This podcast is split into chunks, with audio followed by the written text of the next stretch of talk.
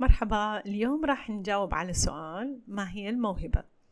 هذا السؤال كثيرا ما يتبادر إلى ذهننا، وخاصة لما نشوف ناس كثيرين عندهم مواهب ونتساءل يا ترى احنا عندنا مواهب؟ هل أبنائنا عندهم مواهب؟ خاصة إذا ما عندهم مواهب العادية اللي نشوفها على الشاشة التلفاز. الموهبة بتعريفها هي الميزة الكامنة داخل كل إنسان، وخطين تحت كل إنسان، يعني ما في أحد ما عنده موهبة. وقلنا عنها أن هي كامنة لأن هي ما راح تظهر على السطح وما راح نشوفها بوضوح إلا لما نهتم بها ونراعيها، نسقيها، تماما مثل البذرة. البذرة بتكون موجودة في الأرض، لكن متى راح يظهر برعمها؟ لما تسقى، لما تحصل رعاية، لما تحصل تربة مناسبة. وبالضبط نفسها الموهبة، تحتاج إلى كل هذه العوامل. للأسف الموهبة ارتبطت في أذهان الكثيرين بأشياء معينة، مثل الرسم، النواحي الفنية بشكل أساسي، أو حتى النواحي المتعلقة بالدراسة والذكاء الأكاديمي. لكن الموهبة واسعة جدا، أوسع من هذا بكثير. هي قدرة وإمكانية تميز الإنسان وتجعل له بصمة خاصة في هذه الحياة. وهناك الكثير من المواهب مو محدودة في أي مجال، وإنما مفتوحة. ولتقريب الصورة أيضا، مثلا الألوان رغم أنه تبدو الألوان محدودة في ألوان محددة أساسية، لكن حقيقة الألوان لا حصر لها، هي متنوعة جدا. فهناك الكثير من تدرجات الألوان المرئية وغير المرئية. كذلك الموهبة فيها هناك الكثير من أنواع المواهب. ويمكن السؤال التالي اللي يتبادر إلى الذهن: زين شلون أعرف أن هذه موهبة؟ هناك 4 مواصفات أساسية للموهبة، إذا وجدت في الشيء فمعناها أن هذه فعلا موهبة، وراح نروح عليها واحدة واحدة. أول صفة من مواصفات الموهبة أن هي فطرية وتولد مع الإنسان، فهي جزء منه ومن طبيعته. فإذا نلاحظ الأطفال، كل طفل من صغره بنلاحظ أن عنده مميزات معينة، ويمكن تكون هذه مواهبة. فإذا مثلا نلاحظ بعض الأطفال تطورهم اللغوي وحصيلتهم اللغوية والمفردات اللي يستخدمونها أكبر من سنهم. أحيانا إحنا نضحك وفي البحرين نقول عنه مبلتع، لكن يمكن تكون هي فعلا هذه نقطة القوة اللي هي موهبته.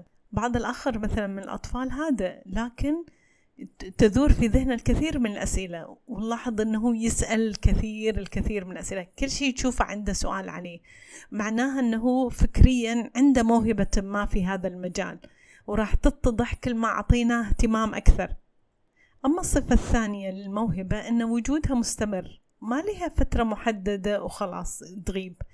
مثلا بعض الأطفال يمكن يكونون شافوا أصدقائهم وتأثروا بهم، فيقولون احنا نحب نعزف، أو نروح نتعلم عزف مثل صديقنا، لكن مجرد ما الأصدقاء يوقفونهم بعد بيوقفون، معناها أن هذه كانت رغبة عابرة وليست موهبة.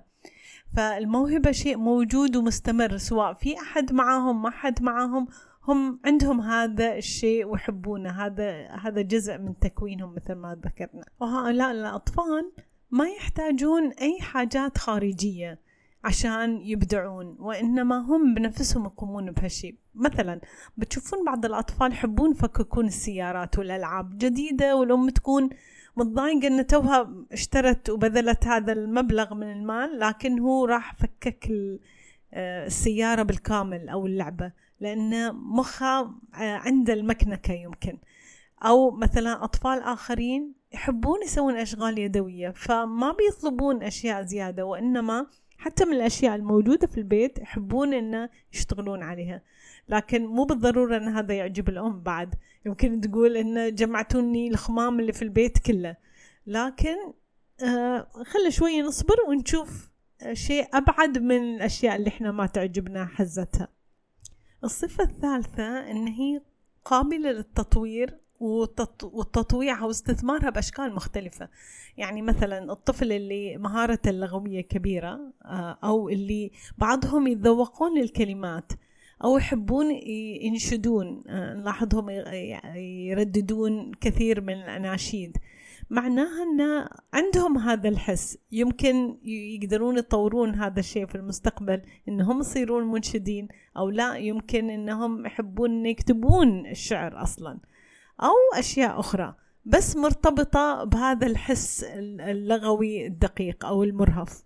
بعض الأطفال أيضاً نلاحظهم يحبون الحشرات، يحبون يجمعون الحشرات ويقعدون يشوفونها شلون تمشي وشلون تاكل وشلون تتجمع مع بعضها.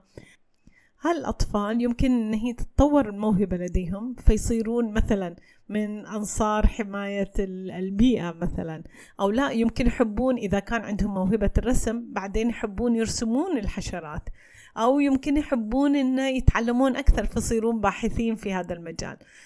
فأصل المنشأ يكون شيء بسيط، لكن بالإمكان أنه يكبر ويتطور ويصير أشياء مختلفة أكثر من شيء، وهذا اللي يميز الموهبة.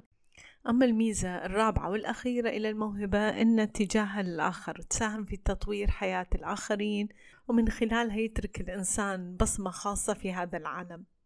هذه الصفة بتكون مهمة لما يكبر الطفل أكثر، ولما تتضح معالم الموهبة وبدي برعمها يظهر. فلما تظهر وتكون خاصة بس للإنسان، بمعنى بس خاصة للطفل أو هو يزاولها بس حق نفسه، فهي ما راح تكون موهبة حقيقية. الموهبة الحقيقية للإنسان يقدر يعطي ويخدم من خلالها للآخرين، والسر فيها هو أنه كل ما قدر يعطي الآخرين من خلال موهبته، كل ما شعر بشعور الرضا والسعادة داخلياً. فبهذا نكون انتهينا من مواصفات الموهبة ومن تعريف الموهبة، وبناخد تمرين بسيط يساعد. خلال هذه الفترة راقب الأمور اللي تأدونها بسهولة جداً واللي تشكل نمط في حياتكم، حتى تفاعلاتكم مع الآخرين والأمور اللي تجذبكم وتشوفونها جميلة. هذا طبعاً مجرد تمرين أولي، وإن شاء الله سنتناول التفاصيل في الحلقات القادمة. إلى اللقاء.